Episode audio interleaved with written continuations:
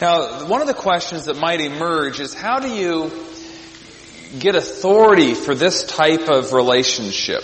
There are really four different possibilities. The first is actually the weakest positional authority.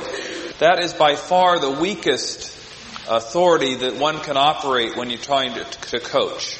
There are actually three others in addition to position, far stronger. One is spiritual authority. It is our character, who we are, and the anointing and blessing of God upon our life, a sense of who we are in Christ and knowing where God wants us to go and we walk in that direction. That's spiritual authority. The next authority base is expertise or competence. That if you have experience in being able to do what it is that you're asking others to do, they will look to you for leadership and for coaching because you can show them the way. In the area of uh, church planting, for instance, that's one of the ways that I lead and coach is but, through the experience and, and uh, credibility. The final basis of authority is uh, relational or trust. Because you have a relationship with a person, you can come alongside and help them.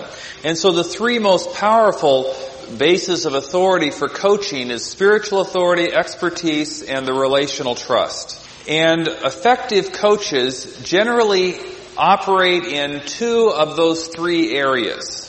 Generally, a person will have one primary area that they operate from and a, a secondary one that, that uh, supports that. My, my associate is a, a coach for church planters. He has appointments with maybe 15 or 20 church planters a month. And his primary base of authority is, is first, uh, competence or expertise, and he sustains it over the long haul because he's a very relational person. Uh, an example of a true Barnabas.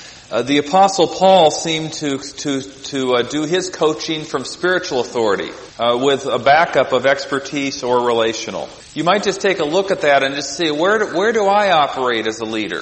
Which one is the primary one that you um, you work with? Which is one area where God might be asking you to grow? That is just sort of some background on the whole issue of coaching.